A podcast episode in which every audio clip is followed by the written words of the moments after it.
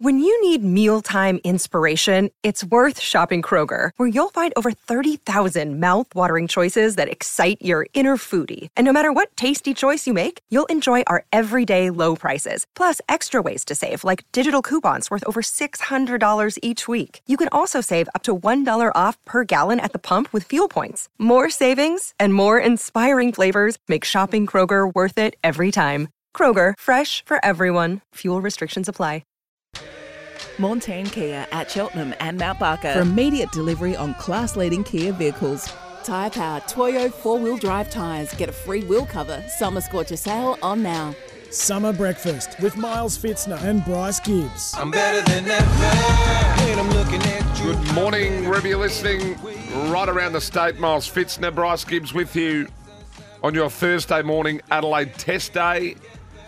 The Test match starts.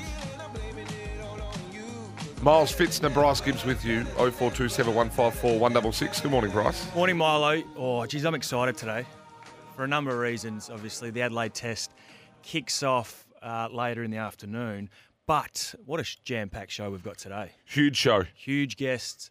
The big got the big dogs in for uh, the last show of the week, so I'm I'm very very excited. Oh, you wouldn't be any more excited than with our man Craig Goodwin to join us after seven. Oh. Oh, I'll just shut, I'm, I'm going to shut up shop there straight for to the 15 top. 15 minutes. You Yeah, can you- go your hardest. You won't get a word in, No, in that one. and I'm Sorry. pretty happy not to. no, he's been a star. Craig Goodwin there. Peter Siddle to join us. We might sort of reminisce on uh, some Test cricket, some battles that he's had. Hat tricks, talk strikers, can talk Test team. Um, we caught up with Alex Carey in the play, and that's a really good chat with Kes.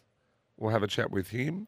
Ian Bishop's going to join us, and then well, he's the doyen of Australian broadcasting. Um, there's no bigger than Gerard Whateley. SEN's own Gerard Whateley. And an absolute treat to have him here in studio. That's look, we're touching wood, I'm not touching wood. I'm back. I'm backing it in. backing it in. Absolutely. You know what I'm not backing in? what's that? The old crime scene on the corner as we're driving into the car park this morning. Does it surprise you?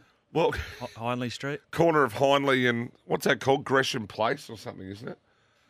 I was I drove past to go in the car park and the torches went in my car like like who are you? And uh, the torch went straight in and I sort of put my hand up and the cop gave me the nod and then as I came out of the car park door, they were pulling the yellow tape out. So something's gone down there across the corner here, and a guy said, oh, "Have you got the time, mate?" And I was, I had the old clenched fist ready, like, stopped me right at the door. I told, was just some bloke jumping out the shadows. well, he was gonna- out of the corner. He Yeah. just sort of walked up, and you know, if someone's asking you the time, you're like, "Why are you asking me the time?" It's, mate, it's five, five- o'clock in the morning. it's five o'clock in the morning. What, Like, what are you doing lurking around? It's early or late. off Hindley Street. it's early or late, and this, you know, I was thinking if I pull my phone out here, he's just going to say, "I'll take that, thanks." yeah. Yeah, there is uh, a little bit going on, but uh, not surprising. I um, bit of a late one for me last night. Yeah, tell me about it. You were at uh, at a function. I had a function at the casino ballroom with AFA and Helix Management. Put a function on there called Burning the Bales. Damien Fleming and Brian Lara was hosted by Tom Rehn, our man Tom Rehn, not Tom Brown, Tom Brown, Tom Brown, Tom Rehn, Tom Rehn. Tom Rehn. It was it was really good. Brian was excellent, as always. So you, you had you were there, but you you were you working or no, were I was just not. In, no, I was. I was. You're part of the. Uh, I was part of the. A list that I were was- just roaming around the uh, invited. the floors of the uh, function room. I was invited as clients, friends of SEN, should we Nice. call it? Nice. So I went with them, and yeah, Brian, fantastic. But him and Flem talking for about probably close enough to forty-five minutes. Probably why it went a bit late, to be honest. Uh, was outstanding, and to hear them both talk about Shane Warne and their memories of Shane Warne and how they sort of saw him. One of the great things Brian said last night was how when they were playing in the um, in the Caribbean, and Steve Waugh, Shane Warne was famously dropped, and they picked Stuart MacGill. And Brian said he went to dinner with Shane Warne the night before, and he just said, "Just beat the life out of him for me, would you?" And Brian said, So I went out there and met a hundred. so I went out and met a hundred, and he said, as we're walking off, he said the gates were on one side, the Australian gates, and the West Indies gates were on the other. He said, I'm walking across to the West Indies gates. I'm looking over, and there's all these uh, West Indies supporters. There's this blonde guy in the middle clapping. It was Warney. he was over with the West Indies guys cheering off Brian Tundred because he got dropped. I couldn't believe it. Oh, so good. Um, like we mentioned, huge show coming up. 0427154166. Love to hear your thoughts. Are you going to the cricket today? Where are you? I'll be there. I'm going home for a nap. Then I'm going. I'm going to roll up. It's probably my one decent day to go to the cricket. I think. A lot to touch on in the news. Max King for St Kilda is probably one of the biggest losses you could. It's a bit like the Melbourne Stars losing Glenn Maxwell. You're losing your your your your queen in chess terms, aren't you? He's their their franchise player, isn't he? Really, he's he's their he's their kingpin. So uh, it- it's a huge blow for St Kilda. There's no doubt about that. And I mean, if these things are going to happen, you you'd rather it happen now than say round two of the season, which would mean he'd miss majority of the season. He's going to miss probably the first month. And a little bit potentially, depending on if he's a, a, talk- a quick healer or not. They're talking more, aren't they? well, it, it all depends. So sho- I've I've recently just had a shoulder operation, close to uh, a reconstruction myself, and they just hang around. Like if you can avoid shoulder surgery, do it because they're just you use your shoulder for everything, uh, and especially a, a contact sport like AFL. Um, your, your, your due diligence with your rehab has to be spot on, otherwise it'll linger for could linger for the rest of his career. Word is that down at South Adelaide that you had the shoulder reco just to avoid doing preseason push-ups. That's the word. Is it? That's that's Well, on it the happened, street. It happened in the in, in during the season. So uh, I if, I, if I don't want to do push-ups, I just tell them I'm not doing it. Yeah, just- I'm oh, at that just say, point now. I'm "Excuse like, me?" I'm out, boys. Sorry. It's, it's pull-ups and push-ups.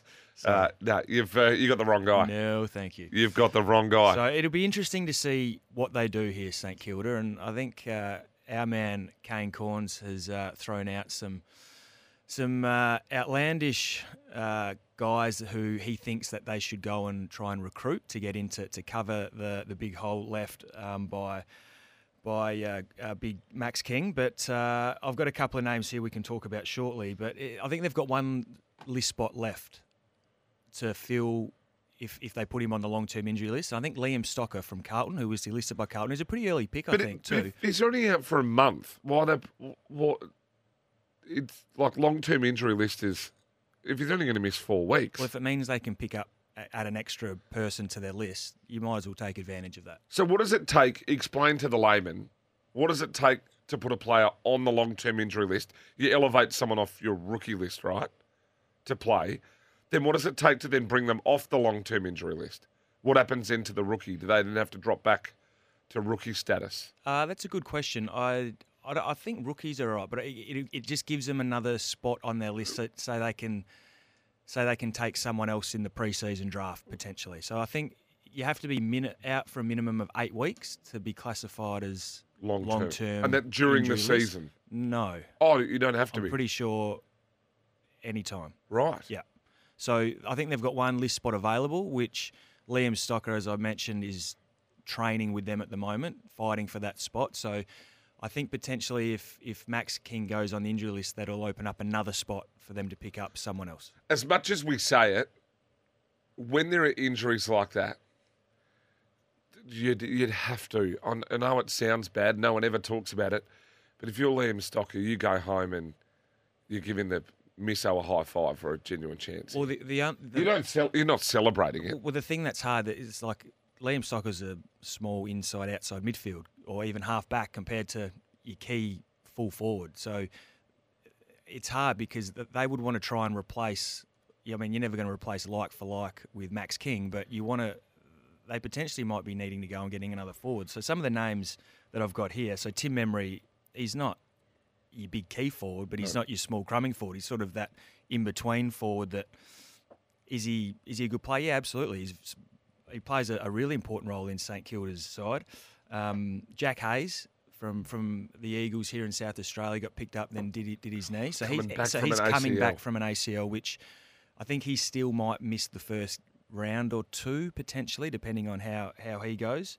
You got Rowan Marshall, who's their ruckman. Does he need to spend a bit more time forward to to fill that big man deep forward that and, and then they can get creative in the ruck and, and look at what Port Adelaide did with Finlayson and, and Dixon. You can you can hybrid some rucks. We've seen it work before. Do they have enough players that can that can achieve that? We'll we'll soon find out. The other one who they got uh, over the summer was Zaine Cordy. Been a key defender for the Bulldogs for a long time, but uh, Beveridge did throw him forward at times to to take a catch and, and have a presence down in the forward line. Could he come in and just fill a role for the first month or two until Max King returns? So there's a couple of options for the, the Saints, or they go out and see what else is uh, out there in the state leagues uh, and other maybe potential guys that got delisted at the end of this year to see if, if they can fill that hole as well. I'm going to play some audio in a while about what Kane Cornes had to say about uh, St Kilda and filling the list spot um, a little bit later in the show. Like we mentioned, we're going to get some audio on Andrew Mackie um, about uh, Sam De Koning. Uh, we'll go through the Jeff Walsh audio in regards to um, Max King. The one thing I did want to put out there before we jump to our first break quickly is we the debate's been solved in regards to whether or not Steph Curry, the video was real or fake, is what uh, Steph Curry had to say on those shots. a lot of people did believe that it was legit for, you know, I think some people still believe it's real. I'll let I'll let them be the judge of that, but it's an ultimate compliment to uh, probably be amazed by it, but not think it's outlandish that uh, it could be it could be real. But we had some fun with it. The uh, Sports Illustrated team coming with some heat. I did make two of them though, just in case anybody was wondering.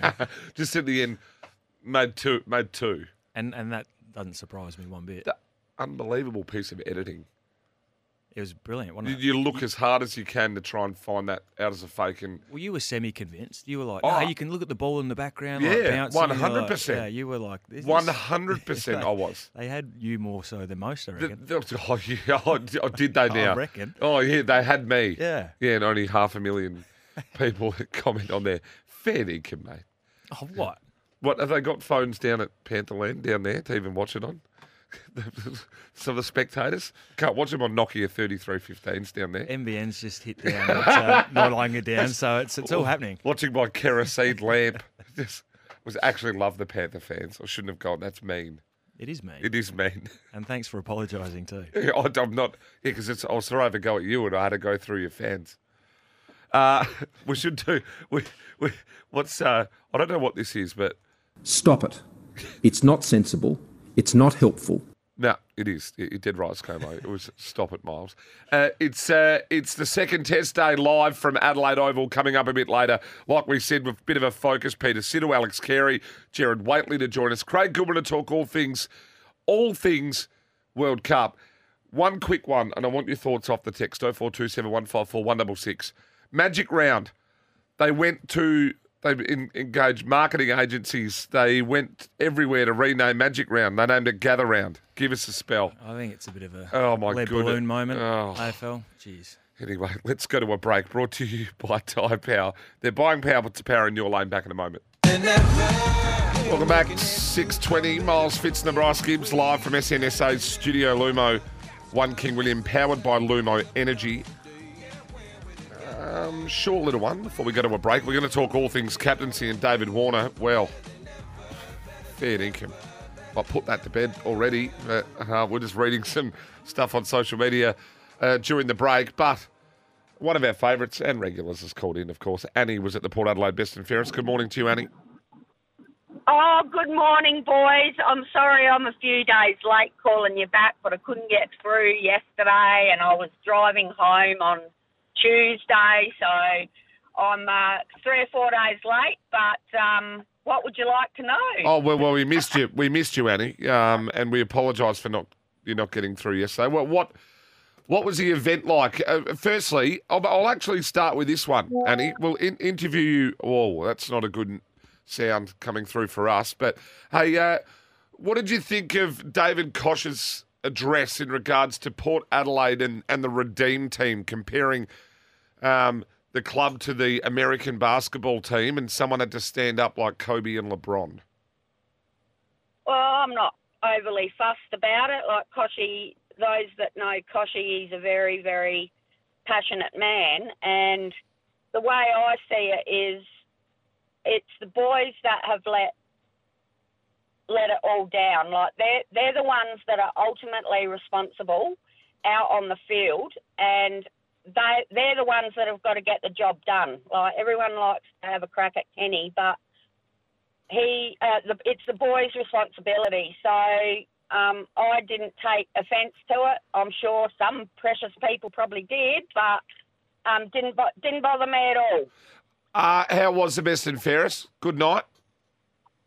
Oh, it was fabulous. Like I've been going every year since 2015, and for the last two years, not being able to go due to COVID has been like heartbreaking for me. So um, to be there and see all my boys, and I got a million photos, and to be glammed up, and I just absolutely love the night. It's my night of nights, and I just was so grateful to be there this year. Uh, Annie, so no surprise to see Connor Rozee win it. Was there anyone in the top 10 that surprised you? I saw uh, your boy, Pow Pepper, finish fifth, but uh, any other surprises in there? Um, uh, well, I, to be honest, I didn't actually think Karl Amon had had a, a fantastic year, but um, you know, I'll probably see things a little different. But uh, I was so pleased to see Toddy up there. He's an absolute um, beautiful human. So, with all the flack he cops over the years, um, so that was wonderful. Um, I would have liked my boy to finish a bit higher because I thought his season was outstanding. But um, I love each and every one of them, so I'm proud of them no matter what they um, achieve. Very quickly, your thoughts on them having the best and fairest so late? Um, well, I knew it was going to be late um, because they were being the first year of the the um, women's. They wanted to do it together, which I think was just lovely. It was fabulous being there with all the girls as well. But I think you'll probably find next year, because of how the season rolls, that it probably will be separate next year. I'm just a bit of a take I've got on it. So we'll see what happens. It was lovely celebrating with the girls, and congratulations to Hannah and um, my girl Ebbs, who took out Best Team Man award. So voted by her peers. So it was great. Appreciate you calling in, Annie. We'll chat again soon. Oh, absolutely. Have a good day, boys. Annie's was Annie's got many favourites at Port Adelaide. Many favourites. Yeah, she certainly does. And oh, Monday night, just it's Monday night and late. And- I know they wanted to run it with the women's, but it's, just, it's a late BNF. Yeah, I heard a few things too. Like, um, obviously, the players and staff usually get a, a ticket, free ticket, but so do if you've got a partner. I think partners had to pay this year for, What? Their, for their ticket. I'm, I'm pretty sure. No. Yeah. Um, for both men Oh, and women. Hang on. Where's this come from? Well, How- where'd you hear this? Well, Sam Skinner has come back to the Panthers, spent the last 12 months at Port, and he didn't even go. Like, he, it wasn't, he got a late invite like last week, and he was like, oh, I, can't go. Like, I've made plans. Like, so it was just, it, just a bit weird. Uh, a couple of things that have come out of it. Are, are And the partner's weird. gotta I'm- I'm- pay. yeah, I'm pretty sure I've got that right. So, Running a tight ship there at Port Adelaide. Yeah, yeah. That's a bit. That's a bit stiff. It is a bit weird. Yeah, I didn't know that. We should have asked Annie. Should have asked Annie what the whether a few of the partners in the room and I don't how many partners in the room you reckon paid for their ticket? She wouldn't have known. I'd, he wouldn't have probably known that. But yeah, it was just strange that uh, having it so late. Obviously, you, you, guys that do get delisted and um, move back into state or whatever, like, of course they're not going to be there. Like, they- they've moved on with their lives. Couple off the text. Uh, the AFL added again. Look at the current AFL logo for a prime example. They have no idea, and it shows with the gather round. The old blue AFL logo was elite from Tony. Uh, Phil's chimed in. Milo, you know everyone will still call it Magic Round except Dwayne Russell, who religiously tell us Gather Round is a great name, and BT, who refer to Mount Barker as West Victoria. Phil, that's pretty good text, that. That's a very good text, Phil. Front front runner for the, Yep. the Signet Power Bank. I Paul's reckon. chimed in. Karl Amon another Jared Polec. Wonder what he will be thinking after Hawthorn finished bottom this year. He'll never play in another final, I suppose the money helps.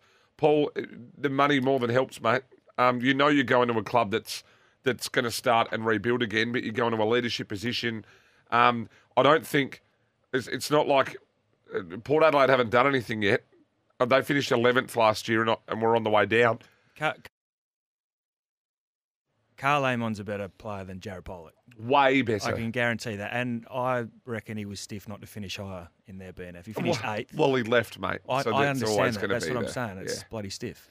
Bloody stiff. He's a lot better than Jared Polec. And look, the one thing I'll, I'll guarantee is that when he runs out on, um, he left the club in really good circumstances. Port Adelaide were really good about it. He was really good about it. The players were really good about it.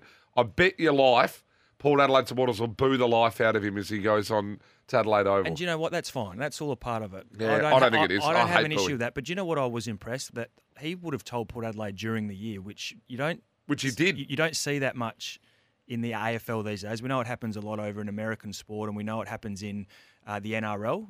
Uh, players nominate during the year or the year before that they're moving on to another club, but still go out and perform and be a professional for their team until they leave. And, Well, he got and- better. and Karl Amon certainly did that. So that's if that's if that's the case, it's a credit to both him and Port for for agreeing to we're going to part ways, but for him to still turn up, dig in, and good on Port for not just saying, "Oh, well, we know you're leaving. You're going to play. the, you." you're going to play in the twos for the next five, six weeks they to- could- towards the end of the season." they couldn't afford to do that either because he was too good. Exactly. But Yeah. he it was mature and a professional decision from both parties, and it was great to see. And that's what I'm saying. Don't boo him.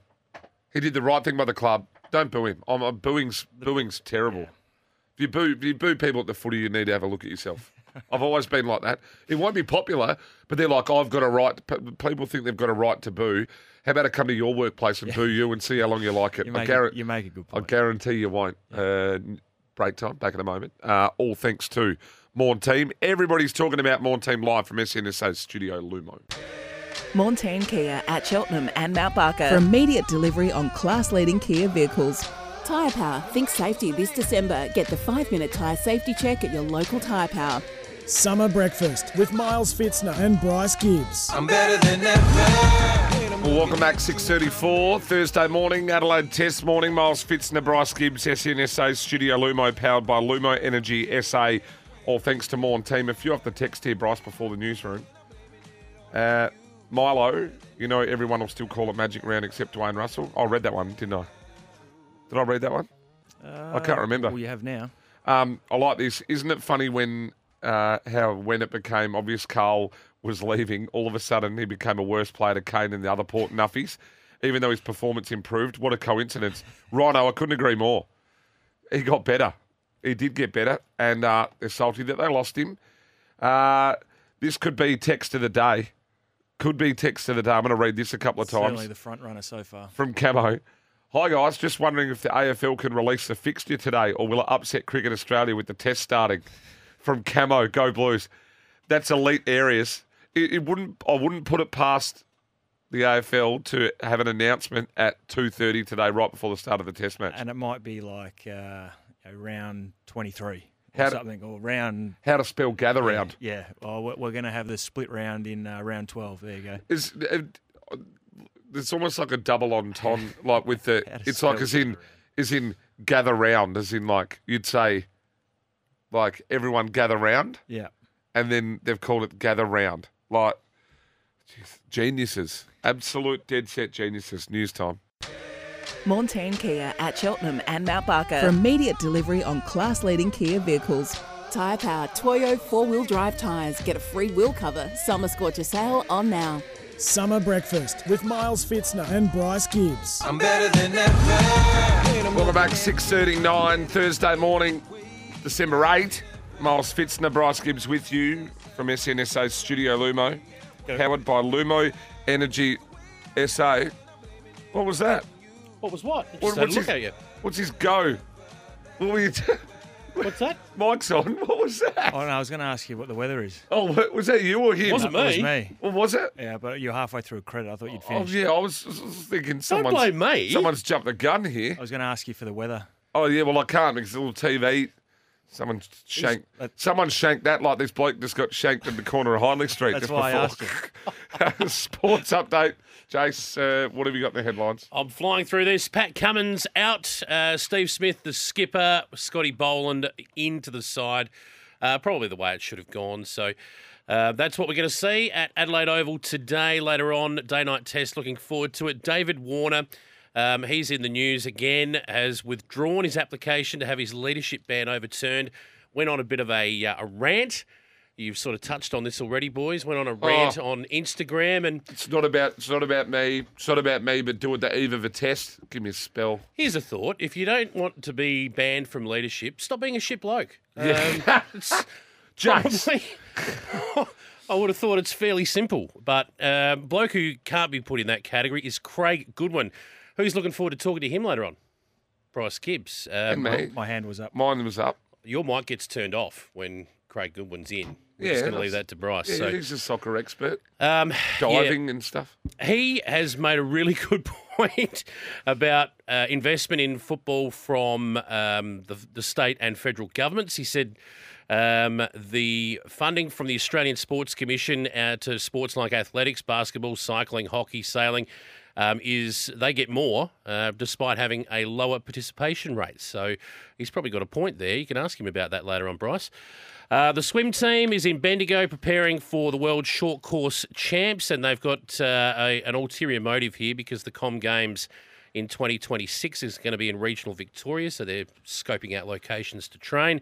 The 36ers playing twice this weekend, a big game on Friday night against the Wildcats. Looking forward to that. Bonds, you'll be able to hear him on SEN calling all of the action. And the Adelaide Giants, uh, the baseballers, we're talking about them because they're winning uh, eight straight, and uh, they're at home on Thursday night. A game, uh, game one of a four-game set uh, against Canberra, I believe. So, and then the Perth Heat are back home with against them the week after, and that's your sports update, boys. Jace, nicely done. Nicely done. Um, Gibbsy, I want your thoughts. I'm being a bit of a Grinch this morning. The Australian Dolphin swim team. Why do we have an obsession with naming our sides? That's a great question. Oh, like it's just they're the Australian swimming team. Like they're the Australian swimming team. Who Dolphins? Call them the Stingrays. No, we've probably got a sting. You know what? Our our um our bloody probably underwater ice hockey team. You know what do they call it? Underwater puck hockey. They'd be called the Stingrays. Boys, my favourites is um, the Timber Sports team are called the Chopperoos. I reckon that's a beauty. It's it's it's, it's tacky. It's we had a couple. is strange. We've got the Socceroos, which is fine. I think they were one of the originals, but the some of them just get tacky. Boomers, the diamonds. The boomers are diamonds. The- They're, they're sort of the, but then the Australian who goes, oh geez, I've just made the Dolphin squad. Like, just give us a spell. Yeah. People annoy me sometimes. Um, couple of good ones off the text here. Get involved on uh, 0427 154 166. Uh, why wouldn't you give Head or Carey the captaincy to get more bums on seats at Adelaide Oval? Oh. That's from Mutto. Yeah, Muddo, I, I see your point, but Muddo, uh, you don't give captaincy for bums on seats. You give captaincy to win test matches. And by far and away, the best captain we've had in the last while is Steve Smith. We certainly have. Alex Carey could hold himself quite easily as, as a captain. He's got great leadership qualities. Yeah, he's got I a bit. Of, he's got I- a bit of time to serve. I don't mind the uh, the idea though. Uh, here's another one. Gil pays himself three million a year and comes up with rubbish like gather round. Yeah, it, it's Gil, pretty Gill with a ordinary. deal round. And um, I will boo Amon and I will boo Gibbs when he comes to Alberton with the pathetic Panthers. Well, you know what? I'm not about booing at all. So that's your prerogative, but um, That's all I- right. I usually play well at Albert, and that's probably why I was a little bit salty there off the text line. So that's okay. Whack. I Boo to enjoy you, playing champ. Yeah. Boo to you. I enjoy that. I enjoy the booze. That's okay. yeah, I'd, I just think it's if you're. I got booed by Carlton when my first game back in Melbourne. I just think Carlton booing. fans. I've never been a fan. Uh, If I've I've never gone to a game and felt the need to. or, or just in life felt they need to boo someone else. It's not part of it. Booing's actually, I think it's an, I think it's ordinary. I think it's pretty. It shows uh, a low level of. Um, anyway, I'm not going to go any further. Text machine will light up. 0427 154 166. Break time. Back in a moment. Tyre Power. Think safety this December. Get the five minute tyre safety check at your local Tyre Power. Summer breakfast with Miles Fitzner and Bryce Gibbs. I'm better than ever. Welcome back. 6.50 Thursday morning. Adelaide Test Match Day.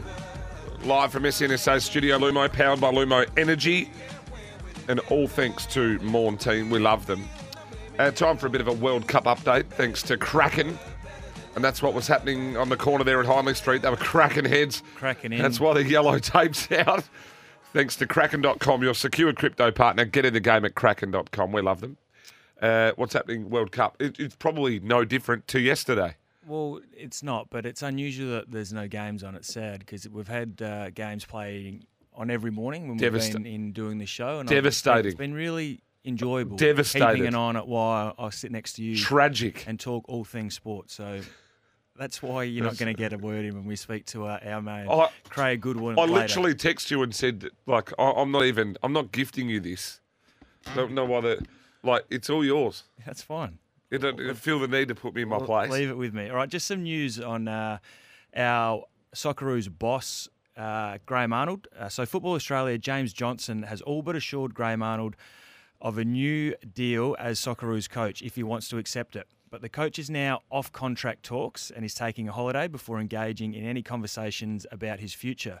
There'd been speculation that Football Australia had already approached Socceroos legend John Aloisi, but potentially taking the reins of their national uh, men's team. The complication for Arnold signing a new deal is expected to come from clubland, with several European clubs expected to make him offers off the back of the success in recent World Cup. So there has been a bit of speculation about Graham Arnold's future, and what we've heard from the players, they they love working with him and love playing under him. So I'll put it to Craig Goodwin uh, to see his thoughts on the matter. But that's what happens when you you go on a good little run, a bit of a purple patch. You're going to get attract interest from especially the, the European European sides, like we said. So You're going to get paid. That's what it is. that's what will come with a significant uh, money increase. But not only Graham Arnold, but uh, even our man Craig Goodwin might attract some interest as well, uh, along with a lot of the other Socceroos players. So it's a bit of a watch this space.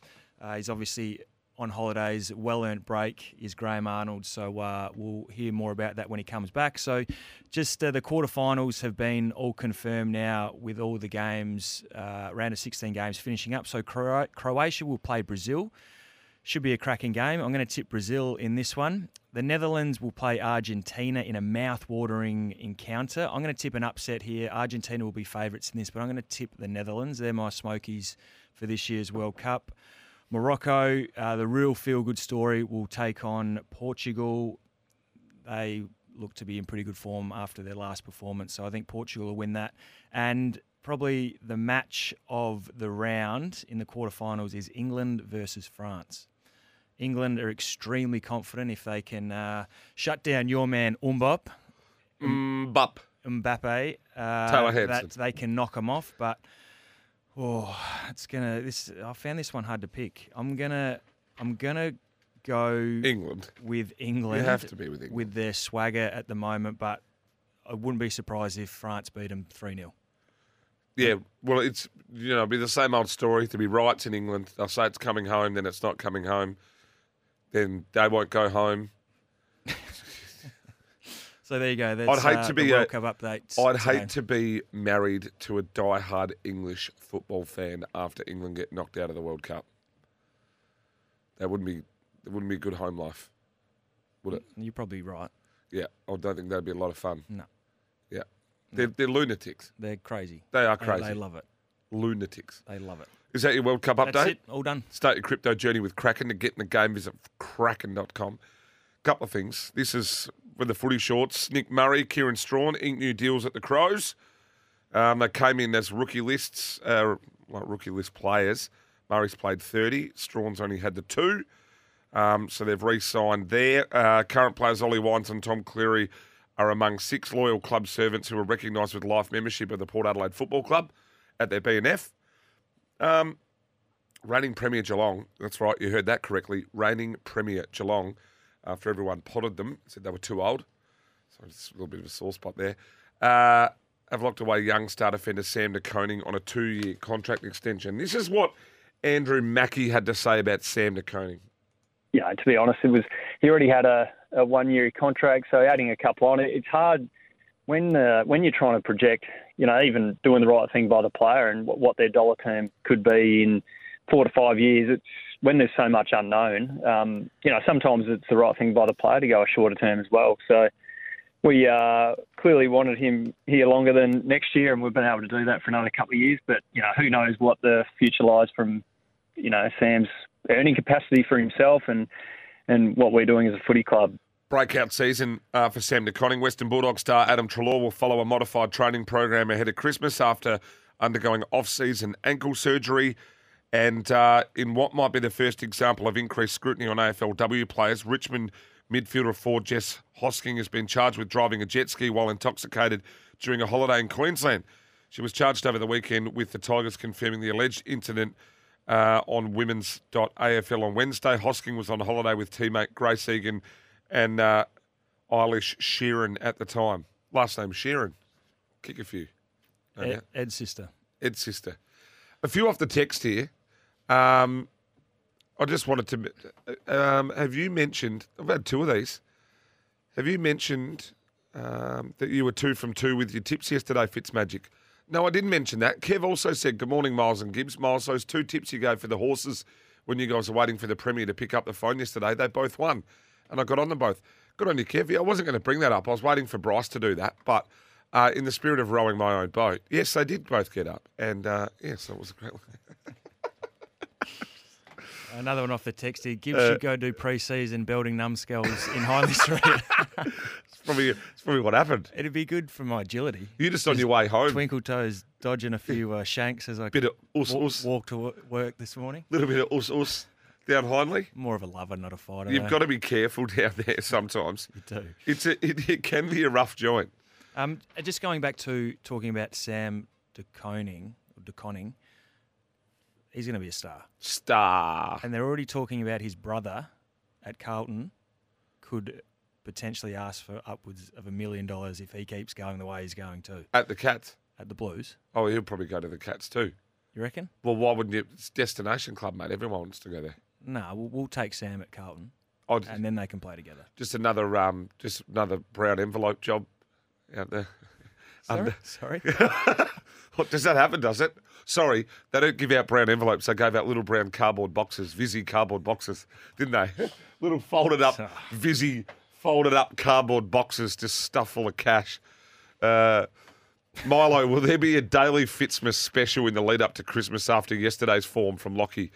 Uh, only on Wednesdays, which is which means there's only one more lock. But I'm still on track on Sundays.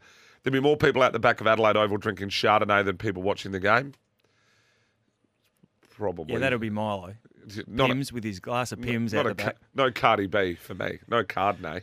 The key, uh, the the Pimm's and lemonade you'd be on, I reckon. And he said, food for thought. When Amon decided to leave, he left thinking that his new teammates, Gunston, Shields, Mitchell, and O'Meara were going to be there. Now they aren't. We're not salty about his move. Good luck at the Hawks, Karl. We have loads of talent to replace. Bergman, Sin, Farrell, all to take his spot. And he appreciate the message, but Bergman, Sin, and Farrell wouldn't carry Karl Amon's bags. And it, players like he's not he's not going to Hawthorn. It's clearly he's going to he's going on a long term big deal. Like that's it's that's the reason why he's going to Hawthorn. I think Sin's the one. Sin's the one that Sin's can, the one he- that can. If he has a big pre-season and Bergman showed signs early, he, he did, but he's a bit he's tailed I off reckon, bit. I reckon Sin's the one to step up and take his spot and have a have a really good breakout year on the wing next year. Yeah, but Sin's not going to go and get you 34 and kick two and have seven inside well, he- 50s. well, he might. He might. I'll take any bet you like. that- Sin, will be the feel-good story for Port next year. There you go. The feel good story. The uh, or the, br- breakout. the breakout feel-good story. There. You know what the breakout story might be? Orazio actually playing. We'll leave that when we see it. Let's go to the news. On the other side of this, oh, look, I can see he's You do, why are you doing your hair? Craig Goodwin's on the phone. You don't have to do your hair. He's on. He's on the phone, mate. You mm. don't, you don't have to pretty yourself up. He's not in studio. He's on the phone. I'm wearing a hat. Let's go to the newsroom. all thanks to all thanks to Board Team. We love them. Good morning, Bryce. Good morning, Milo. We've covered a few things early. We've been talking a bit of AFL, a bit of uh, a bit of cricket, but we've been we had a World Cup update, but we've been waiting for our next guest, and we put him straight in the time slot where everyone's getting up out of bed. And what better way to get up out of bed than the way that we've been doing it over the last few weeks, and that's getting up and listening to this man just go to work. He's an absolute star. Um, we call him our own. We don't we? Well, he's our own. Well, we call him our own. Well, that's can I not say that? You just did. Well, I did. His name's Craig Goodwin. He joins us on the line. Good morning, Craig. Hey guys, thanks for having me. Hey, uh, I'm going to start with uh, the fanfare coming back. What's it been like back on Australian soil, my friend? Yeah, um, definitely was a really nice surprise um, getting off the, the long flight um, from Qatar and, and seeing the probably I reckon it might have been I reckon it was probably close to 100 people um, at the airport there waiting for me. Um, so it was uh, definitely humbling to experience that and, and see the impact that it's had and and how proud it's made everyone back in SA. So, Craig, it's obviously been uh, been a fantastic story, and uh, you've been you've had so much support uh, back here in Adelaide, as as you recently would have would have been seen. But it all wasn't smooth sailing leading into this World Cup for you, was it? Uh, you had a bit of an injury through the the preseason.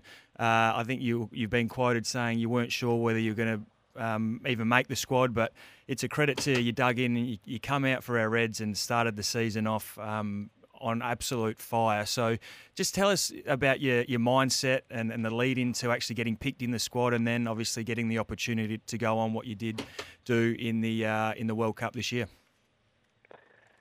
Um, yeah, so definitely after the after the qualifiers in the Peru game um, for the back end of last year, I, I had bit of problems around my hips, um, and we didn't exactly look at what it was um, because it was just games coming thick and fast, and it was let's just get myself right for the next one, and and it was manageable at the time. But by the time I finished the Peru game, um, I'd developed osteitis pubis and, and bone stress um, on my on my pubis as well. So um, literally from the kicking the, the penalty against Peru to one week out from the season, I, I didn't put boots on because I couldn't I couldn't run um, properly, and yeah, I didn't kick a ball until one week out from season. So definitely along that period, it was um, you know my thought process was I think I've left this too late here. I don't think it's going to be um, enough. Am I going to be able to get um, fit enough and and am I going to be able to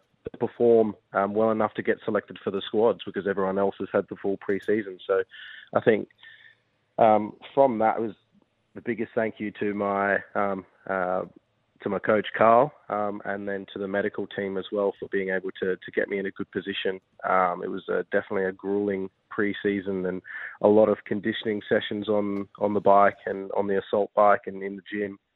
Um, and then from there, once I once I got onto the pitch and, and put my boots on, I didn't put too much pressure on myself of of trying to you know, trying to overplay or trying to think, oh, I have to do something amazing here to get selected in the squad. So it was just about going about my business and, and for whatever minutes I was playing at the start, it was just trying to help the team and trying to do my part um, and trying to help us pick up points. Because I've always said that if I'm focusing on Adelaide and getting the best out of my performances there, then the national team should take care of itself. But I think because of the preseason and, and how difficult it was, um, and not knowing if I was going to be there. I think that's why there was so much emotion when I scored against France in, within nine minutes. So just kind of was overwhelmed by the situation. Yeah, it was uh, it was unbelievable, and and just tell us about the the World Cup, and uh, no doubt it would have gone would have gone pretty quick. Uh, as you said, you you've, you kicked off our campaign in style, scoring the first goal for us against France. Uh, you're involved in uh, many other opportunities for us as well. So, not many people had high expectations for the Socceroos this year. So, can you just touch on from a from a team point of view and a personal point of view, just the experience of the the whole World Cup over the last couple of weeks? Yeah, definitely from um, a team perspective, I think we always had um, we always had the the outlook on it that we don't want to be here just to make up the numbers. And and I said it a few times in, in interviews when I when I was a kid and I dreamed about playing in the World Cup and and being in, in this scenario, you, you don't dream about just participating. You dream about making something special happen and you know d- drawing on the inspiration of the you know the, the team from 2006 and, and wanting to to you know do better than what they could. Um, and you know, I think that we I think that we managed to do that. You know, obviously picking up six points, getting two clean sheets, um, taking Argentina, one of the the best teams in the world, um, with arguably the best player to ever grace the game in, in Messi. Um, you know, we, we really gave it a really good crack, and I think the biggest thing out of it is that we can see how proud and and how much um, inspiration it gave to the people supporting us back here. So um, that was the that was um, really rewarding for us as as a group, and you know we we didn't. You're right, we didn't have much expectation on us, um, but I think we use that as as ammunition. You know, it's everyone loves an underdog story, and I think pretty much every Australian sporting team in history has always underestimated as to what they can do and what they can bring. So for us, we use that in our favour, and you know we were disappointed it ended the way we did, but we're nothing but extremely proud of what we were able to achieve um, as a team. And then personally, obviously, with um, you know my age being 30, I was looking at it with the outlook that this could potentially be my last chance at a World Cup. Being 34, not that, it's impossible, but it's probably my last one um, in terms of age. Um, so I just went in with the mindset of whatever happens, however many minutes I get, I'm just going to do the best I can and and really try and um, really try and shine. So to to get the start against France and for it to obviously turn out the way it did, and then to be involved out of three of the four goals that we did score, um, it was just an amazing experience to be a part of, and I really enjoyed every second of it from from on the pitch to to the off the pitch things as well. And the the best part for me that that topped it all off was being able to have my family there in in the games in the stadium and and be able to share all the special moments with them. Absolutely. Uh, and tell us about Graham Arnold uh, from a player's point of view. Uh, there's been a bit of speculation. Will he get a new contract? Will he not? Uh, I think recently there's some reports come out that they will put something to him, Football Australia. So, uh, how instrumental has he been in, in gelling this team together and, and putting in the tactics in place to, to go so well in this World Cup? And, and do you want him to continue on as manager of the Socceroos?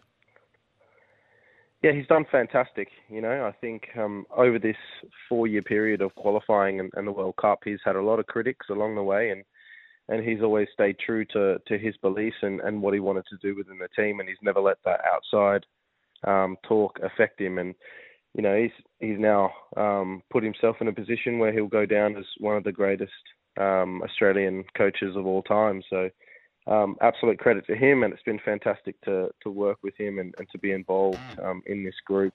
He's done a, a tremendous effort to build uh, a real culture around the Socceroo setup, um, and it really is a family when you come into the group. It's it's no matter if there's a lot of changeover of players or whether it's a, a very similar group. Every time you go into camp, it's very easy um, to transition into it from from your club football. It's very easy to to get along with everyone there, and, and that's a testament to him. Um, exactly what he wants to do now, um, time will tell whether he'll continue on or whether he'll look for, for club football. Craig, uh, has there been uh, interest is going to be shown from overseas clubs? Has some of the interest come for some of these players already, or does that come a little bit after? And have you been or had interest shown in you to go back overseas again and play? Um, yeah, look, I think I think they come hand in hand when you have a good um, World Cup campaign. That it's likely that there will be um, offers that come in. Um, I haven't spoken to my manager in, in terms of that yet, and to be honest, I've just signed a I signed a three year deal at the start of the year, so you know I'm happy here. My focus is with Adelaide. There may be offers that come up um, over over the next year or so um, with um, with the World Cup performances that I've been able to have. But I'm not thinking about that. Um, I'm purely thinking about Adelaide. I'm happy here. I'm settled here, and and you know, I, I really want to win trophies with Adelaide United, and that's what my mindset is at right now. So it's about getting back on the pitch and, and trying to do the best I can in each game with Adelaide and trying to pick up as many points as possible. So just before we let you go, uh, Goody, uh, tell us about Adelaide and, and when can we see you back? Uh, you Yeah, can, we- can you can you fit in? in Pull the boots on in already. The boots uh, tomorrow night against uh, Brisbane, or are you going to just take an extra game just to freshen up and, and be ready to go for next week? Um, well, I've got training this morning, and, and it'll be a conversation with, with me and the coaching staff, and just how my body's feeling, and and um, what they're thinking, um, and what they want to do as well. Um, obviously, it is a short turnaround from from getting off the flight to playing, but I'll always put my hand up to play. So I'm hoping to be involved and hoping to put on the red shirt and get three points against Brisbane. Uh, Goody, we love watching you throughout the World Cup. Uh, we want plenty more highlights just like this before I let you go. Harry Souttar at the base of the centre circle plays a long diagonal ball out to Leckie on the right flank and a good touch as well. Pavard's hit the ground, the cross comes in. Goodwin! Craig Goodwin has the opener. Australia 1 0 up on the French. Looking forward to hearing that uh, for Adelaide United, my friend. Uh, thank you so much for your time this morning. We love you here at SEN. Hopefully, we can chat again soon. Thanks, guys. Really appreciate it. You're giving me goosebumps just listening. to it. yeah, you just make sure that you tell those coaches the body's right, okay? I will. Craig Goodwin there from uh, well Adelaide United and the Socceroos. He's been a star. Speaks perfectly, doesn't he? He certainly does, and I mean for for our selfish sake, uh, we hope he stays here in Adelaide and continues to play for the Adelaide uh, United because uh, it'd be, I mean, it'd be if that's what he wants to do and head back overseas and play in Europe again. That uh, it'd be fantastic for him. But selfishly, uh, I want to see him continue play for the Reds for the next couple of years. Fair bit of love for him off the text too. Brett, a couple of others. A few people ask him if if he was in, saw any camels in Qatar. I'm not sure we'll go down that part. I wasn't going to ask him that. Fair dinkum. Hey, uh, break time on the other side of this. We're going to come back. We'll talk a little bit about. Um, we'll hear what Geoff Walsh had to say on Max King, what Kane had to say on Max King's replacements. But still to come, big, big, big show. Peter Siddle to join us to talk Test cricket, strikers, um, Alex Carey, the chat with him, Ian Bishop, and then, well, the doing of SEN, one of the great voices um, and a sporting minds of, uh, of Australian broadcasting, Gerard Whateley, coming up after 8 o'clock. This is SEN SA Summer Breakfast. Back in a moment. Montane Kia at Cheltenham and Mount Barker for immediate delivery on class leading Kia vehicles. Tyre Power. Think safety this December. Get the five minute tyre safety check at your local Tyre Power. Summer breakfast with Miles Fitzner and Bryce Gibbs. I'm better than ever. And Welcome at back. SEN SA Summer Breakfast, powered by Lumo Energy SA, and all thanks to Tyre Power. The buying power puts the power in your lane. Pat Cummins out of the test match today. Scott Boland in. We'll chat that later with uh, Ian Bishop, Peter Siddle, Alex Carey, and Gerard Whateley, of course. Uh, all the cricket to come. Just want to recap a little bit on the foosball. It's what uh, it's what Geoff Walsh had to say on uh, the Max King injury on the run home. It's going to require reconstruction. So know that that's that's a long time on the sidelines in terms of you know by the time he rehabs and and, and full recovery, back to full training. Um, you know, it's a 16 to 20 week uh, process really. Uh, look, he's It'd be hard pressed being just 16 to 20 weeks, wouldn't you? Well, you need everything to go right too. So obviously, there's always um, what's uh, what's the word I'm looking for? You can you can get an infection straight after surgery. There's a chance, a percentage that uh, the surgery can actually go not to plan. So that, like that's just the first thing. Then if he's a quick healer, uh, the re- the re- rehab as uh, as Walshy said there.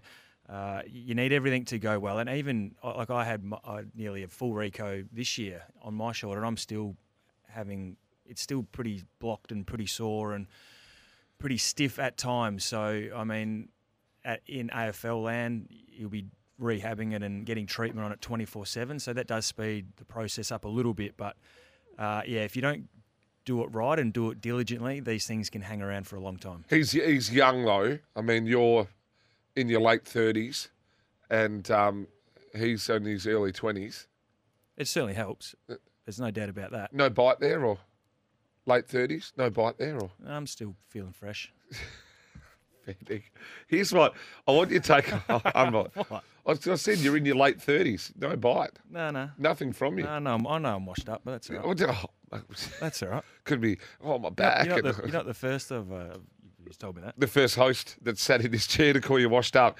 Couldn't get any more washed up than the bloke that used to sit here. Yes. we called him Pasties, Pasties Prime. That's what we called his him. calf running on a treadmill. He wouldn't do it. He'd do it tripping on his Birkenstocks and socks that he'd roll in here with. Hey, um, we love you though, Hazy. He'd be listening too. He, he would not be listening. I bet you he would be. Hey, uh, I want to play this. This is an interesting take. Uh, this is Kane last night on SEN Sports Day with Gerard Healy and a replacement for St Kilda. Wait for this.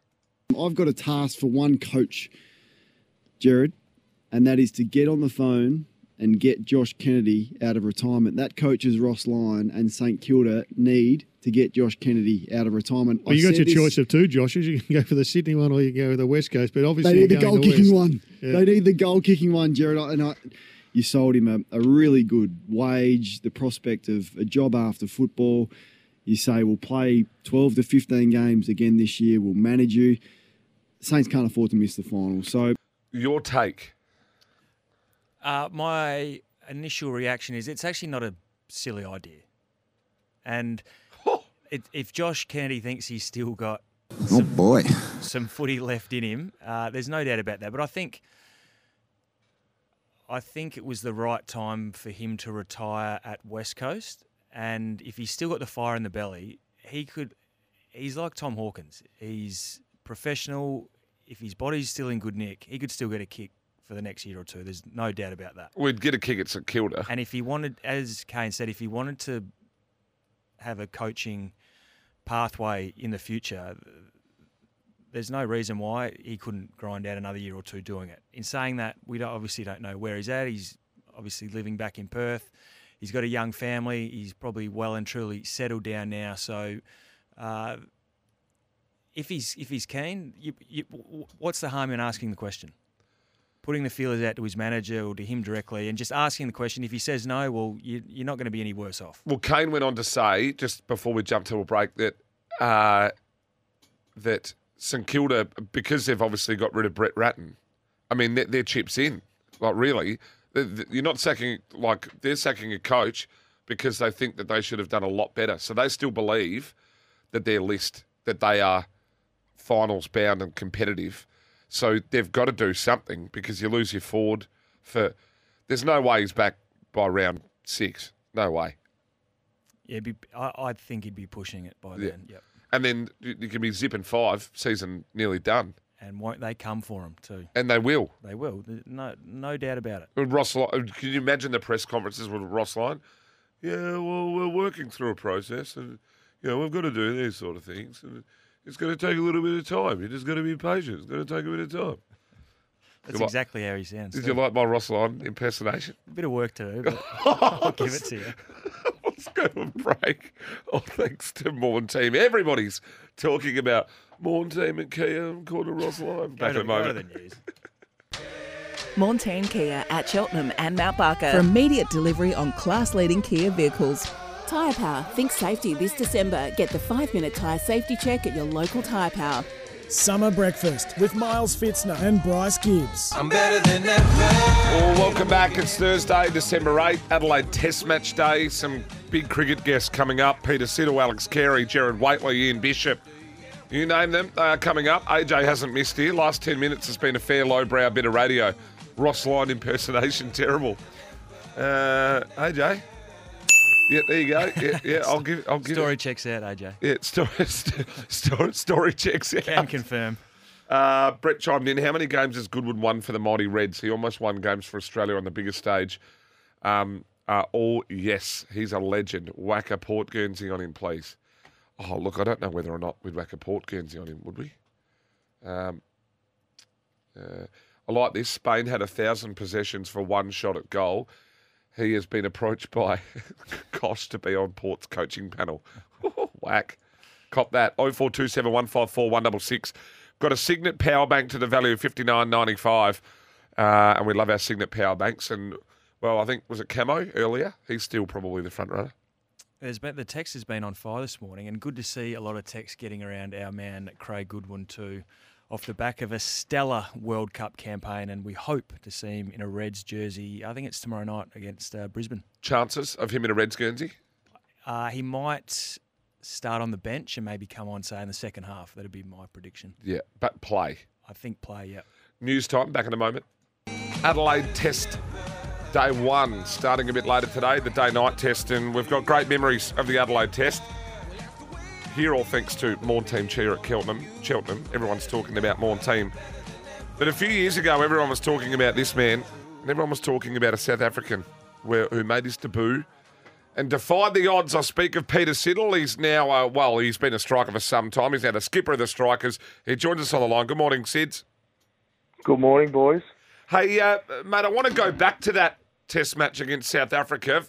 Faf on debut, but you, from, from memories being there, and I was sitting in the stand, and you had to do a serious amount of heavy lifting in both innings, and it was rather warm too. What are your recollections of that test match? No, it was a, it was a bloody nightmare. You, you would bust it, you'd bust away for for five days and then um, and finish in a draw. I think that's the that's the most disappointing thing. But yeah, it was um, James Pattinson went down early, so I think it was um, Ben Hilfenhaus and myself. Yeah, had to bowl a fair few overs and a, and a lot more than we expected, and in the end, to no reward. In the second innings of that, you bowled 33 overs. You took four for 65. Michael Clarke, you'd never see this, he bowled 18. Nathan Lyon bowled 50, but I mean, we all know he doesn't run in very far and do much work. David Warner, six. Even Rob Quiney rolled the arm over and bowled six overs. You've done all the heavy lifting. You've taken all the poles. It, it it was a debut that really made Faf's career, though, wasn't it? We were going to get him on the show to, to chat through it with you, but it, it sort of it sort of set Faf up for for what he sort of showed for South Africa for years after that.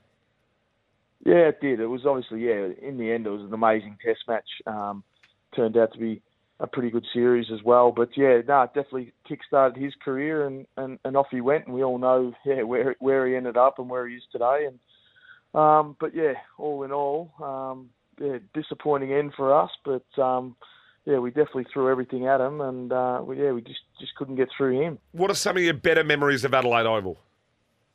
Um, probably probably playing the first ever. We're speaking of the day night test match starting today. It's um, I was lucky enough to play in the very first one, and I took my 200th Test wicket in the um, in the day night Test match. So that's that's one of the special times. Um, and then taking a five wicket haul back when the back when the wicket um, wasn't a drop in, and it was um, a little bit more batter friendly. So um, I sort of yeah, I'll look back on that and um, yeah, cherish uh, the, the games that I did play here. So, you, Sid, you mentioned you played the first uh, pink ball test match here. What What do you think? Do, do, you rate the the twilight time slot, or do you think it just should go back to, to normal day cricket with the red ball? Because you know, it does cause a bit of debate from time to time. But as a player, what is what are the main differences? Obviously, twilight to just the the daytime uh, time slot. I think probably the start time. Obviously, the days are no different, as in the length of the day that you're um, at the ground. But I think yeah, just for a, um, it's just abnormal. You know, you're usually getting up um, around this time, have some breakfast, get ready, get to the ground, and then you're home by dinner time. Um, and that's the that's the norm. But yeah, to actually, you know, try and sleep in, um, to, to to obviously wake up later for that delayed start is a bit awkward. Um, and then you get home, you can't really sleep, so it's a, it, it is an awkward one. Um, playing wise, it's it's actually it hasn't been too bad. I think that was the the skeptics are always saying, is the pink ball going to be okay to play with, and how's it going to um, play out during the days? But I think we've seen over the years, um, Adelaide and a couple they played in Brisbane that um, they performed pretty well. Um, and yeah, Australia's record, I think we're 10 from 10 in day night test matches. So from an Australian point of view, we're probably pretty happy to keep them. I would have thought. Uh, Sids, what's it like for a bowler like Scotty Boland coming into you got your fast bowlers, your different units, but you all stick together. Uh, what's it like when it and one goes down and then you've got to bring another one in? Does it change much about how you go about a batsman or working a batsman over for another bowler? Does it change your prep and lead up a little bit? No, not really. I think we're pretty lucky, I guess. Um, over the years that um, Australian cricket's always had, you know, um, good good depth in their in in, in all their um, skill sets, but um, especially fast bowling. So, um, you know, there's like you said, there's always injuries, so there is always opportunity. So, I think guys being prepared, being ready to come in, and I think you know last summer's probably the perfect example.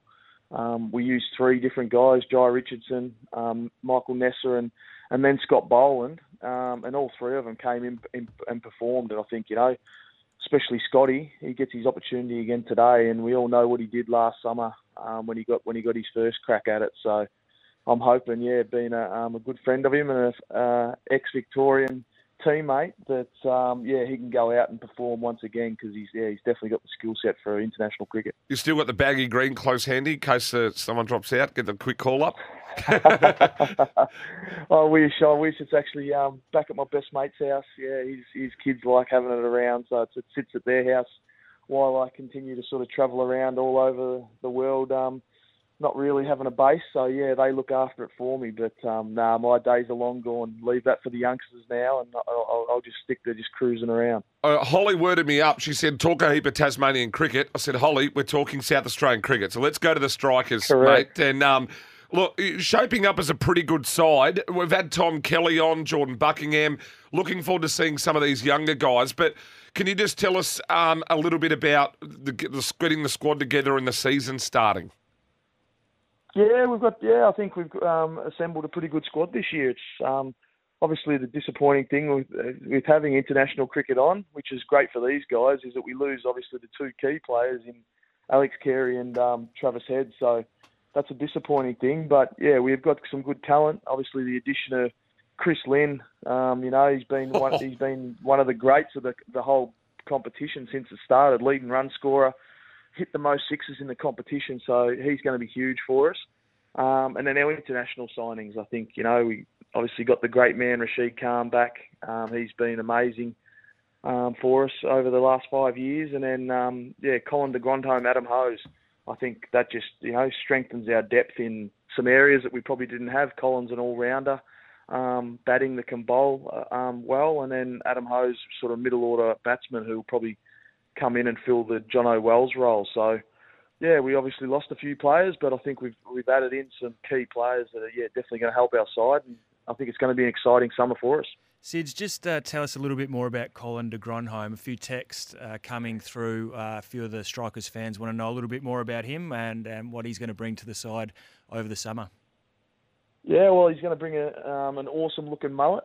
Um, I think that's that's that's what he's well known for. I think if anyone sort of his name pops up, they probably don't know too much about his cricket skills, um, but they tend to know about his um, his hairdo and his mullet. Um, it's uh, he's a little bit disappointed at the moment. Just got it uh, cut recently, and she thinned it out a little bit too much, so that's not quite as thick as you'd like. Um, but no, nah, he yeah, he's obviously yeah, he's played a lot of cricket um, around the world, um, a lot of T20 cricket. Yeah, so he's sort of like a powerful middle order batsman um, can clear the ropes quite easily, which is always nice in T20. And then his bowling, yeah, he's like a little uh, a medium pacer, but yeah, he's got lots of tricks. Swing the ball with the new ball and um, nail his Yorkers and slow balls and stuff throughout the middle. So um, yeah, very handy addition because I think that's something we've probably lacked having that sort of all rounder over the last few years um, in that middle order um, with extra bowling for the for the side. So yeah, it's going to be um, handy watching him play. But I think yeah, he'll, he'll become a bit of a fan favourite once people um, check out his hairdo. Sids, you've given us one of the great moments in Australian sport. Do you ever get sick of hearing this? there we go. Crowd cheers. Here's Siddle. Oh, well, ball is close. He's given him. He's given him. Peter Siddle's got a hat trick on his birthday. The bit that I love about that, Shane Warne saying, "Get ready, Tubbs. Get ready, Tubbs." Uh, uh, it's it's one of the great things everyone knows that. Everyone. Yeah, no, it, it, it is good. It's um, yeah, obviously amazing um, achievement, but um, yeah, it, it starts making me think how old I am. I was on the plane yesterday flying over, and some guy goes, "Oh, must have been your um, birthday recently, wasn't it? You know, the, the Brisbane. Everyone knows. Like, yeah, but I was bloody. It's, it's twelve years ago now. It's, that's a that's a long time ago. Um, but it happened. But um, no, I, I, I do like obviously hearing it, and um, you know, I get sent that video a lot, especially around my birthday, and um, no, it was a special moment, and I think yeah, the, like you said, the the boys did a Tubbs and uh, and Warney did a beautiful call um, of the of the whole thing. So it, it is great to listen back on. Uh, Sids, hopefully we can call that for the strikers in a couple of games here, mate. If you take a hat trick in here, I'll give it absolutely everything on the radio for you. Don't worry about that. Oh, for sure. For sure. Looking forward to having you uh, here, mate, throughout the summer. No doubt we'll chat to you again shortly and uh, and say go to Hole for us, one of our one of our favourites here at SEN. Definitely, guys. Thanks for having me on. Talk soon. Peter Siddle there, absolute jet, absolute jet, isn't he? 12 years ago. That, uh, that only seems not that long I, ago. I does didn't it? think it was that long ago, to Yeah. be perfectly honest. It was his 26th birthday. Yeah, yeah. Uh, we've got to jump to a break on the other side of this. Alex Carey. Alex Carey on the test match on the other side. We're powered by Lumo Energy SA, and everybody's talking about Morn Team Care at Cheltenham. A tyre safety check at your local tyre power. Summer breakfast with Miles Fitzner and Bryce Gibbs. I'm better than ever. Well, welcome back to SEN SA's Summer Breakfast. Miles Fitzner, Bryce Gibbs with you. All thanks to Tyre Power. The buying power puts the power in your lane from one star to another. Well, this man's doing great things on uh, the television commentary. But even better is we're reminiscing on the 30 year anniversary of the 92 93 Test match. And we're having a little bit of trouble with the Australian players because not too many of them want to come on and talk about it. And when they do come on to talk about it, they're not all that happy about it. So we thought, why don't we get someone from the winning side? Who better to get on than Ian Bishop himself? He joins us on the line. Good morning, Bish. Morning. Hello. How are you? Very well, thank you. Uh, mate, we're, we're reminiscing about the anniversary of the great test match here. We, we got it done over the Australians, and you actually managed to get Justin Langer on debut for 54. Can you just take us um, back to that test match and, and what that win was like for the West Indies? You, I mean, you won the series 2 1, I think. You drew two matches. It was. It was. It's one of the great Test matches that's ever been played. Yeah, one of the great results. I mean, it was fine margins. Um, look, we, we started the series slowly. We just managed to hold on in the first test. I think we went down in the second. So it was a case of keeping the series alive and um, desperation, so to speak. But uh, generally, it was a tough, tough um, initiation for Justin, but he went on to have an excellent career.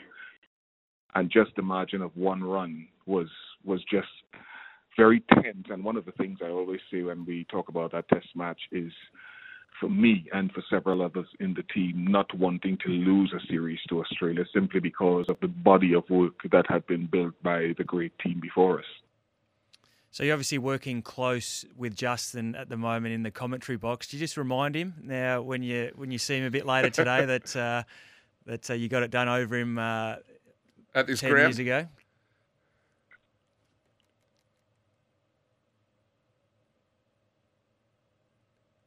Ian, you still there? Have we got you? Yeah, yeah, I'm still here. Sorry, I'm still here. Yeah, sorry, mate. I just dropped out there. Uh, Bryce just asked about do you still remind JL that you got it done over him 30 years ago? no, no. JL talks about it much more than I do. That, for me, that time is gone. Um, it, it's a great after dinner sort of story or a great luncheon story, but um, my own concern really is seeing this current unit uh, build to their full potential. To be honest. So let's just quickly talk about uh, the Test match today. Obviously, the Australians got off to a great start in Perth, but we saw some great fight by the West Indians, and they hung on, hung in for a, a lot of the, the end of the, the Test match uh, in Perth. What can we expect uh, from them in this Test match? Uh, and they'll take a lot of confidence out the way they finished over in Perth.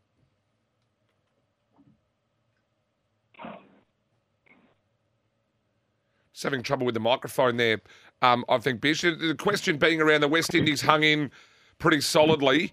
Um, I know Brian Lara's addressed them in the change rooms. Expecting the same fight here? It might be one of those wickets where they can bat some more time. Look, I think it's it's it's not a novelty experience because the West Indies have played three pink ball tests before in the Caribbean, in the UK, and in the UAE. Uh, it'll be the first time here in Australia, which I think has a, a semblance of uniqueness about it. So um, I'm hoping I'm hoping that the team would have looked at their captain, would have looked at their debutant from the first test match in Chanderpaul, and recognized the fight from a batting perspective and hope to replicate that in, in perhaps just as challenging conditions, but also from a bowling point of view, even with the injuries to Roach, etc. I'm hoping that Alzarri Joseph can find a, a greater radar, greater potency along with Jason Holder, and bowl better. Uh, Brathwaite, I, I think he's been pretty good tactically. Uh, obviously, his batting holds up. Uh, He looks a, a superb, superb cricketer and a superb leader. Is there a couple of things you'd want him to tweak in the field, maybe, or are you pretty happy with how he went about the Test match from a tactical perspective? There's still learnings for Kraigg, but it has to be put into context, right? I have seen Kraigg from from his initial year in international cricket and his captaincy journey, and he used to be, believe it or not, a very, very conservative captain, like several West Indies captains of this era. But I've seen a transition. I've seen him willing to try things. I've seen him keep free slips in place for a lot longer, for example, in that first test match than he would have done in the past. So I'm seeing an improvement, but a lot of captaincy comes down to trusting your bowling group. Can I trust my bowling group to hold this line, to bowl this length consistently, especially against top players? And that is something that Kraigg is learning to do. Um, I'd still like Oh, I've just lost him there. Um, I might get uh, I might get you to ring him back, um, Jace, but we've just lost Ian Bishop. There he's just dropped off the phone line, so obviously having a couple little difficulties. Don't think that's our end. I think that might have been his end, uh, Gibbsy. We might jump to a break off the back of that. And on the other side, why don't we get to Gerard Whateley? He's not quite here yet. We're hoping he's rolling in. Do you expect him to come in? I don't- do. I do. I, I, well, I hope he rolls in. Yeah, he'll, he'll, he'll be here. Uh, Gerard Whateley to join us in studio. Everybody's talking about Morn Team Chair at Cheltenham. A lot to cover with Gerard too. The David Warner stuff pre-test match. We've got Cummins out, Boland in. There's stories galore, and who better to narrate those stories than one of the great orators of Australian sport, Gerard Whateley, to join us on the other side of this. Montane Kia at Cheltenham and Mount Barker for immediate delivery on class leading Kia vehicles.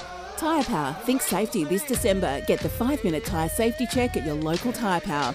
Summer breakfast with Miles Fitzner and Bryce Gibbs. I'm better than ever. Well, welcome back. We've just gone 8.14 on your dial. It's Thursday morning, December 8th. It is Test Match Day. And who better to get in? Who better to get in than the voice of SEN cricket, one of the great orators of Australian sport, Gerard Whateley. Good morning to you, Gerard. Miles Bryce, I love being in Adelaide uh, the day of the Test match. It's my favourite Test match. It's the best city to stage uh, a game, and I know there are those who can't have it that it's moved to day night. I think it's got such a charm to it, the pink ball test, and it's all about breakfast rather than dinner. And now I'm I'm rapt to be here. I want to start with that. Do you think there's cause for having it alternate? The Australians are 10 and zip, I think, in day night tests. Do you think they maybe should give it a break every second or third year? Uh, I don't, but I would understand those who would hold the view. So there was one uh, India wouldn't play a pink ball test not that long ago, so it was a, it was a day test there. No, I think Adelaide proactively uh, chose to own it. I think they have made it their own. It's been the most picturesque ground in the country. Is it gets the dusk shots which carry around the world. No, if, if I was the SACA, I wouldn't be giving that up. I want to start with the story of the morning. Dave Warner, uh, it's strange timing. Uh, Ian Healy's been vocal uh, that we've seen on social media in support of Dave Warner. He's withdrawn his uh, essentially um, dispute in regards to his his sanction. Why the morning of a test? Why why does this all happen in the last twenty four hours? Yeah, so the, the risk in the way that this process was framed and delayed all the way across the winter when it might have been dealt with while cricket was dormant and thus not interfered uh, with the summer schedule and the, the demands, the day to day demands that Warner is subject to, is, is this was always a risk. It's a nine month process which has frustrated Warner and those involved immensely my sympathies are absolutely with Warner in the way that this has been depicted, and I can't for the life of me understand how Cricket Australia finds itself here. It it's implemented a process to allow for an appeal, and the appeals body, those individuals who- aren't specifically named, we don't know who these people are. They want a public hearing and they want a cleansing. Cricket Australia hasn't been interested in a cleansing. The last time I asked Nick Hockley about the events around sandpaper, he wouldn't even confirm that he'd read the report of the time. That's how little Cricket Australia wants to talk about the specifics. And suddenly you have this independent body who I agree with Warner. This would be a public lynching if this was a, a hearing held in the manner that that has been suggested, and I'm not for a moment surprised that he's had to walk away from it. But Gerard, in that, the lynching is is this where we finally then get to see the details of what pe- some people suspect Yes, happened? but that's not fair on Warner. Well, so that should have been done at the time. If you wanted to run a process to publicly identify, this was a really limited process in a really limited time with a really limited outcome, and we have all felt unease about that in the five years that have gone on. And none of us, I don't think anyone who has first-hand knowledge believes that what has been tabled publicly is the full version of events. And in what in what Warner wrote yesterday, he spoke not only of the stress on his family, but there are two clear intimations around how bad this would be for the team and for his teammates to to have to be the one put through that. That's not what this process was supposed to be about. It was supposed to be about reform and contrition as to whether his lifetime leadership ban could be reviewed, essentially to lead a BBL team. And this board, it would appear totally separate to Cricket Australia's desires, want a public cleansing. Do you think though that that say your views and Ian Healy's? Do you think that reflects maybe what some of the Australian public? So I agree with the. I am with the Australian public as at the time it should have all been fully laid out. Well, they still want to know now. They Yes, want to know that- now. That is not what this process was. This is Warner's appeal on a lifetime ban, not a rehearing of the events of five years ago, and it's grossly unfair on him. We have to move on to, well, essentially, Steve Smith is now the captain, which I love. Um, Pat Cummins is out. Scott Boland comes in. Thoughts on the Steve Smith captaincy? And also, Scott Boland gets a crack at another ground outside of the MCG. And a pink ball. So Boland is the perfect man to add to this lineup. Um, he- he's he feels to me like he's not fourth of four in quality, but he is four of four in in pecking order. So he's a great replacement for Cummins. This will happen from time to time with a fast bowling captain. We shouldn't worry about it. Uh, and there should absolutely never be a risk taken around Cummins. Is is- we watched him in Perth and said at the time he won't be playing in Adelaide. Uh, I have no issue with Smith captaining this. He he served his time. His punishment was prescribed. He returns as the vice captain, and the vice captain just fills the void, as has always been such. Yeah, I think you're spot on, Gerard. And obviously, with a, another big series coming up against South Africa, Africa, you want him cherry ripe for that series.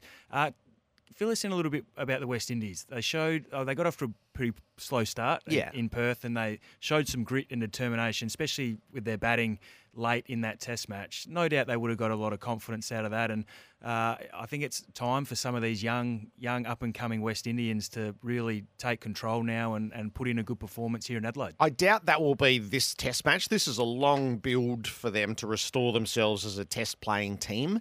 And they won a lot of plaudits, I thought. That they were unthreatening with the ball, and that means you're not going to win a test match, but they were they were brave and determined with the bat, led by their captain and, and their debutant. So that that's excellent. Brathwaite and Chanderpaul at the top. The captain set really clear goals, which I I loved. He didn't speak about beating Australia. He spoke about batting for 100 overs and playing 10 days of hard fought test cricket. So they played the first five. Kudos to them. Lots of teams don't get to five days in Perth.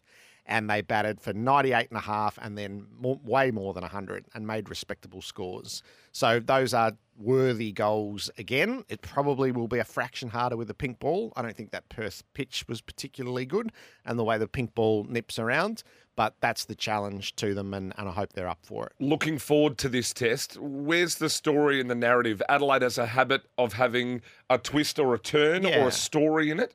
What can you see maybe of because this night with the young players with the pink ball, you know, we saw with England only not that long ago they got knocked over for not many. Is there a story to be had? Well, I think there are two really clear storylines now. Is a Warner century, which he's made a 300 here against a, a vulnerable attack in, in a pink ball test. Is a Warner century would contain so much, and who he signalled to might be really interesting if that happened. I think a Steve Smith century as captain. So he was he was a certainty to make a century last year as captain, and he got out right at the end, and it was a shock to all of us. He was so determined in that innings. I imagine he will harness that again. And Nathan Lyon is about to become the leading Test wicket taker on the ground, eclipsing Shane Warne with the first wicket that he takes. And don't forget Scotty Boland coming in and the Yeah. impact he did only Six for seven? 12 months ago or whatever it was. Uh, imagine him coming out and, and doing that Well, uh, again. That'd be pretty cool. And special. also, if Marnus puts up another double ton or another hundred, his summer starts to look as one of the uh, essentially all-time greats. Gerard, we can catch it all SEN cricket right throughout the afternoon and evening. Probably have to yeah, get dinner up there in the media Yeah, centre. yeah. It's, a, it's a different schedule, so brunch becomes really important. Certainly. Well, I was uh, I was up late enough with Flemo last night, so we'll see how he's travelling today. Thanks so much for coming in, Gerard. Cheers. Nice to be Uh, we've got to jump to a break. We'll come back on the other side of this. This is SEN SA Summer Breakfast. Everybody's talking about Morn Team Kia at Cheltenham. Montane Kia at Cheltenham and Mount Barker for immediate delivery on class leading Kia vehicles. Tyre Power. Think safety this December. Get the five minute tyre safety check at your local Tyre Power. Summer breakfast with Miles Fitzner and Bryce Gibbs. I'm better than ever. Well, welcome back. 8.27, Thursday morning. It's test day, Adelaide test day. Miles Fitzner, Bryce Gibbs. Everybody's talking about Morn Team Kia at Cheltenham. We love the team at Morn Team. Not long to go, Bryce. A Cygnett power bank to the value of fifty nine ninety five. Um, a Cygnett power boost bank will keep your phone, tablet, and earbuds powered 24 7. It's got to go to Camo. Hi, guys. Wondering if the AFL can release a fixture today or will it upset Cricket Australia with the test starting from today? well, Camo, did Camo know? Well, I don't, what's, don't tell me it's happened. Well, I, nothing I've, I can see from the AFL, but the Adelaide Crows have just put something out on their social media about a sneak peek uh, schedule update for round 12, who they're going to be playing and the location. What did they say in it? They're going to be playing the Gold Coast in round 12 at TIO, TIO Stadium in Darwin, which makes me think there could be a fixture release surrounding round 12 from the, AFL today. It's uh, trolling. You know, we're talking to Gerard before about it off air. Trolling at its finest. It's petulant. which we joked about saying the test is on today. We'll just wait for the AFL to there'll be something. do something. You, you know what? They could even the announce. They could even announce some of that other um, gather round stuff. You know, gather round. Do you really think? Do they? Do you think they tried to do it as in like everyone gather round, as in like as you would say it? I think they have, haven't they? They've done it for that reason. Come to Adelaide and gather round, everybody. Unbelievable. You know what? They probably paid someone two hundred thousand dollars to come up with that. I'm not going to lie. Left us hanging on the edge of our seat. Oh, wondering what it would magic be to gather to come out. I still say this that. at the end of the show. They should have made it um, retro round it and invited all the greats back into one spot at the one time. Now, quickly, podcast, SEN app. All the interviews are all covered. SEN app, live and crystal clear. Have a great weekend. Don't forget SEN's coverage of the cricket uh, right throughout the afternoon. Headline. And if you're not doing it, get down there. Get there. Well, I'll be there. All right, See you soon. too.